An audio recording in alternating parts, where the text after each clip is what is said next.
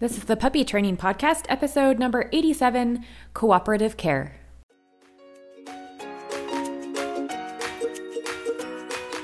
This podcast is designed to help you on your journey of becoming best friends through love and learning as you train your own dog from home.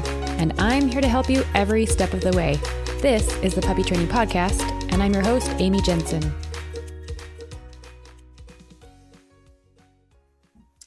Hello, everybody. Welcome to the Puppy Training Podcast. Today, I have Emily Jolliff here with me. She is one of our trainers here at Baxter and Bella, and she brings so many talents to our team. So I'm super glad that she's uh, willing to do this with me today. One in particular is her fear free certification and interest in cooperative care. So, hi, Emily. Welcome. Hello, it's good to be here. Thanks for coming. Before we dive into cooperative care, will you tell us a little more about yourself? Why dogs? How did you get into this? Yeah, so I kind of found dogs through doing dog agility. Um, that was something when I was like 14 or 15. I was watching a bunch of videos online and I was like, oh, this looks so cool. And I had studied, we had um, like a Rottweiler mix when I was younger. And I thought he had the perfect body type to do it. I was doing all this research. I would re- read all the books and watch all the videos. And um, we had someone at our church who I knew actually did dog agility. And so I got in contact with her and she said, Yeah, like let's do it. You can come and practice with my dogs and we can start this. And I think it'll be super fun. Um, and so we actually ended up getting a lab mix who I started agility with. Um, and that was it was super super fun. I found my border collie that i have through an agility competition. He was there with an adopt me vest on him. And so i got him through that.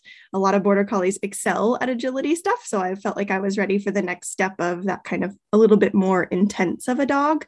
Um, and he's taught me a lot He's uh, kind of fear reactive. And so he's taught me a lot about body language and dealing with, you know, a dog who's not comfortable with a lot of things like other dogs and people and how to manage that.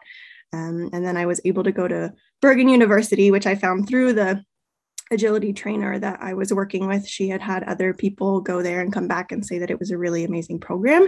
And I've met a lot of amazing trainers through there, some of who, you know, come here and, and teach for you too as well and, and are, are part of our team. So that's really fun that we all have this kind of uh, collaborative background. Yeah, super fun. I noticed that you do other things with your dogs as well besides agility. I think you've gotten into some scent games as well, right? Yeah, I really like nose work and scent work. Um, that was something that my agility teacher also did, as well as Bergin taught us. Um, and we've, uh, my, my family has gotten really into doing antler hunting. So, shed hunting is what it's called. So, when deer and elk drop their antlers in the spring, um, we've taught our dogs to find them. So they sniff them out and find them and bring them to us, which is super, super fun. And uh, we just got a puppy who is a German wire haired pointer, and he will be a shed hunting dog as well. So that'll be fun to kind of go through the process of teaching him that too. So happy to hear you have a new puppy. And all of you listening and are in our program, you can watch for videos. I bet Emily will be willing to share a few, right? Absolutely. Awesome. Well, today we're talking about cooperative care. I think this is a great topic, something that I would love to educate more people on. I think as dog training has evolved over the years, we're to a point now where we are doing a really good job of recognizing them as living, breathing creatures, and we try to form relationships with them instead of this, you will do what I say all the time, robotic type training. Um, and cooperative care is something I think that can help with you know, dogs who are maybe a little more fearful or nervous or anxious about new things. So, will you explain what is cooperative care? Yeah. So, pretty much what it is, is it's teaching the dog to be an active and willing participant in husbandry, husbandry behaviors. So, that might be grooming style behaviors such as teeth brushing or you know brushing their fur or doing their nails um, those kind of things even ear cleaning uh, going to the vet so they have to look at their ears and their eyes and maybe look at their feet or things like maybe when they're not feeling super well. Like if we train a lot of that, it makes them feel more comfortable, um, as well as just like handling, body handling. Um, you know, if we want to do our own kind of like checks over their body at home, putting on harnesses, those kind of things. Like if we teach the dog what the expectation is, then they're a lot more comfortable doing that instead of it all sort of being sort of like an unknown to them. Hmm. Yeah, that makes sense. What is what would be your favorite thing to teach a dog when it comes to cooperative care? What task or what skill, I guess, teaching the dog to do has been rewarding for you? Yeah, so one of my favorite things to teach a dog in general is teaching a chin rest. So, what that looks like is um, you can teach it either in your hand, so the dog comes over and kind of puts pressure with their chin on your hand and, and is taught to stay there for an extended period of time, either by way of they understand that they're going to get rewards for staying there and kind of putting up with things that you do. If you want to look at their ears or their eyes um, if you want to brush their teeth you could also teach it on a stationary object. So something like a chair or a pillow you can teach them to go over and put their chin on that and hold that position as you can do some of those behaviors grooming things you need to do. I love that that gives them choice in the matter. I love that they then get to say i'm ready i'm ready for this to happen instead of you know the forcing of it to happen which often kind of causes that fear for the animal. Will you explain for us in a nutshell just how you would start that chin rest? If I was, you know, listening today and I'm like, "Oh, that sounds like something I want to train my dog to do." How would I get started? Yeah, so you start it with a lure like you do with any other behaviors. So what that looks like is um, I'll have some treats on me, usually with with cooperative care, I like to use a little bit higher value, especially if the dog already has some kind of hindrance of, oh, I don't really like touching, or you know, I have some some reservations about this kind of behavior. You want to start with something higher value. Um, but what it looks like is you have treats and you have your hand, obviously. And what you can do is you can put your hand out flat, kind of like you were, you know, carrying a plate um, on top of it. And what you're going to do is you're just going to take that food, put it right on your dog's nose and lure them over your hand and then just move down slightly so that they have to kind of move their head down and put pressure on your hand. And so then as soon as you feel that pressure, you can mark and reward. And it can be important to do the, the order of operations correctly, right? So you want to present your hand, then present the lure, lure them over a little bit down and reward.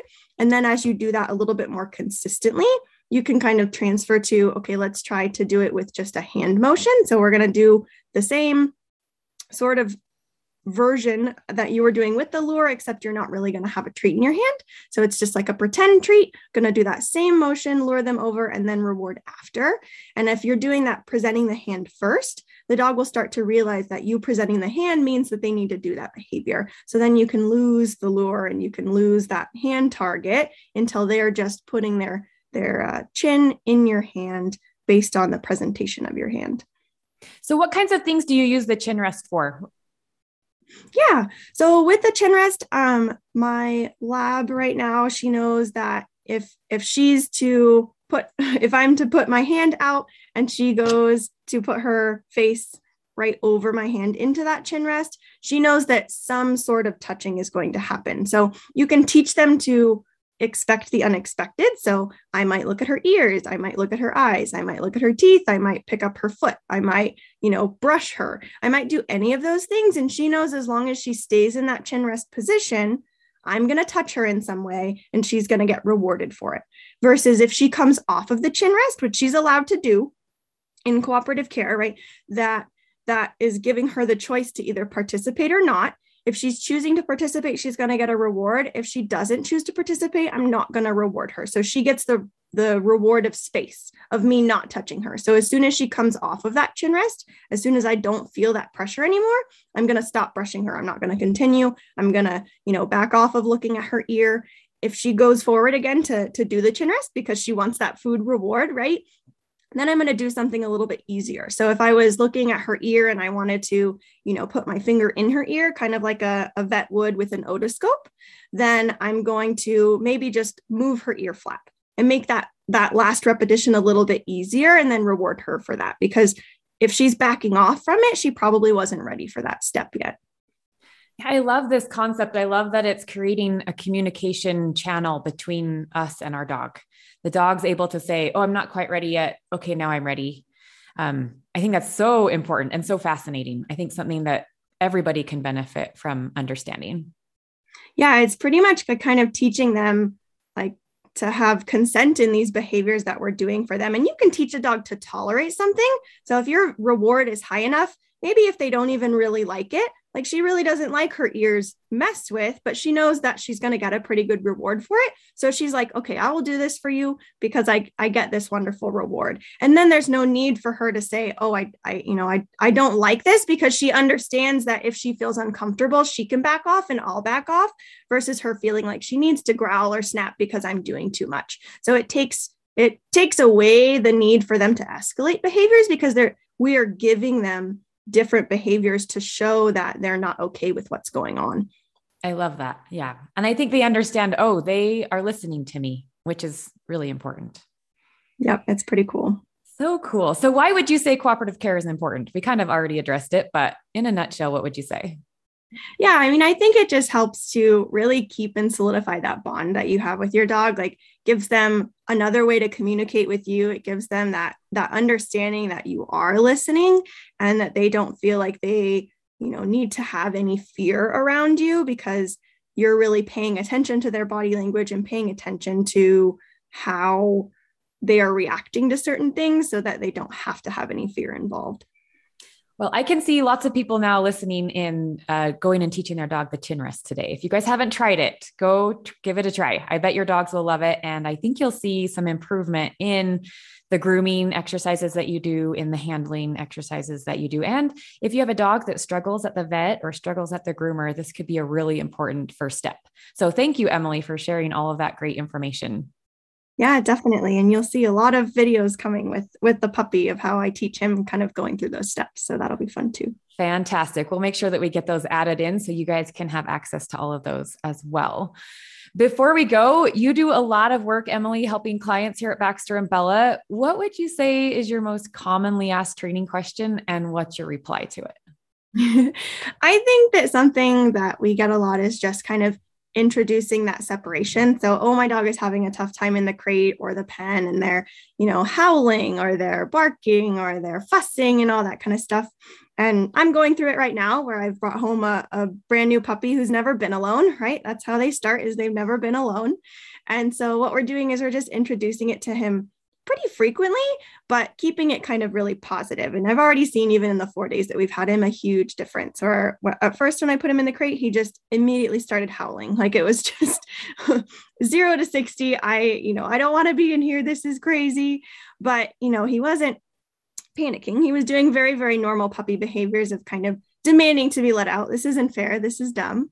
Um, but we did lots of back and forth of treats in and out, feeding meals in there, um, giving him a lot of like short repetitions. So I'd put him in there, wait for that kind of few seconds of calm and let him out.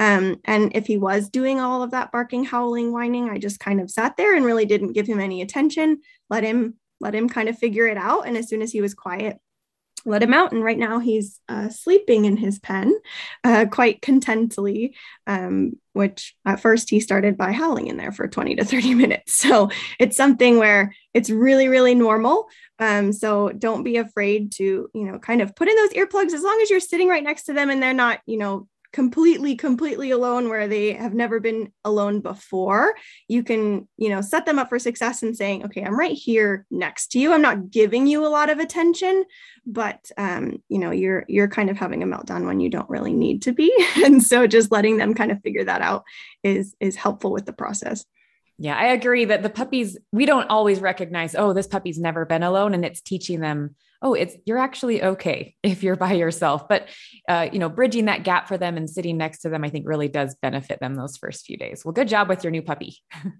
Thank you. All right, to end it, if you had a day off, Emily, with just you and your dogs, how do you spend it? Usually we go hiking and hunting for a waterfall.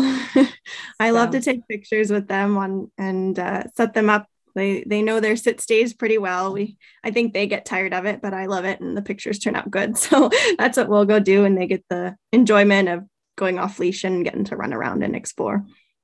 Super fun. Yeah if you guys need some good photos check out emily. You can follow mm-hmm. her. She's posts some great adventures up in the mountains. So emily thank you so much for joining me today and sharing your training knowledge with us especially on cooperative care. I hope you guys enjoyed this podcast and learned something new that's our goal is to help you have a healthy, happy relationship with your dog. Happy training, you guys. I'll talk to you next week. If you have a question about anything you heard on this podcast or any other puppy training question, visit my site baxterandbella.com to contact me.